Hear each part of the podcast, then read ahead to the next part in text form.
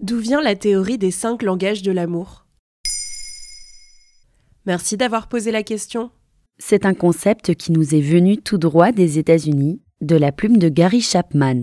En 1985, ce pasteur américain et écrivain, au passé littéraire intrigant, publie Les cinq langages de l'amour, qui va devenir un best-seller, et qui 30 ans plus tard reste dans le top 20 des ventes sur Amazon selon le site MBG, traduit dans une cinquantaine de langues. Et qu'est-ce que ça dit? Chapman promet monts et merveilles aux couples qui se disputent. D'après lui, pour connaître une vie conjugale heureuse, il convient de connaître son langage de l'amour. Il affirme Il se trouve rarement dans un couple deux personnes exprimant leur affection via le même moyen, d'où le problème de communication à l'origine de nombreuses désillusions. Il développe ainsi cinq archétypes d'expression amoureuse. Et quels sont-ils? Il y a l'amour qui s'exprime par des paroles valorisantes, des compliments et des mots d'appréciation, l'amour des moments de qualité, en troisième lieu, le langage de l'amour qui s'exprime par des cadeaux, ensuite les services rendus, et pour finir, le toucher physique c'est-à-dire les étreintes, les baisers, etc.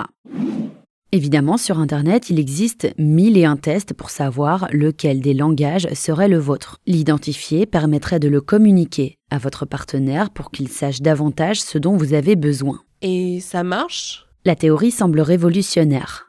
Le livre a été best-seller du New York Times durant 8 ans. Rappelons d'abord que son auteur n'a aucune qualification universitaire. Il a dispensé des thérapies et conseils conjugaux sur la base d'une thèse en éducation de l'adulte.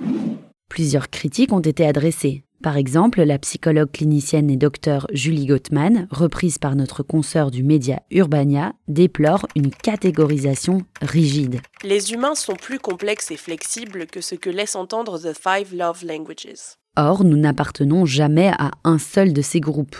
Il convient de comprendre pourquoi une personne préfère ou au contraire repousse certains langages. Si le toucher physique gêne quelqu'un, c'est peut-être que cette personne n'a pas reçu assez de tendresse ou au contraire trop, qu'elle a été victime d'abus ou de trauma. D'après un article de la thérapeute Lauren L sur la plateforme Medium, Chapman accorde aussi une importance toute particulière au toucher physique, qu'il associe à la sexualité chez les hommes, sans jamais faire référence aux besoins des femmes. Sur le site de critique littéraire Goodread, plusieurs lectrices déplorent un ouvrage sexiste et très hétérocentré. Pas de place pour l'amour LGBT. Enfin, l'auteur des cinq langages de l'amour s'est illustré dans des travaux antécédents relativement problématiques, comme un ouvrage sur la race, Réunifier la race, dans lequel il pointe la théorie d'un racisme contre les blancs chrétiens. Ajoutons à cela que la plupart de ses conseils sont basés sur la Bible. Voilà ce que sont les langages de l'amour. Maintenant, vous savez, un épisode écrit et réalisé par Johanna Cincinnatis. Ce podcast est disponible sur toutes les plateformes audio. Et si cet épisode vous a plu, n'hésitez pas à laisser des commentaires ou des étoiles sur vos applis de podcast préférés.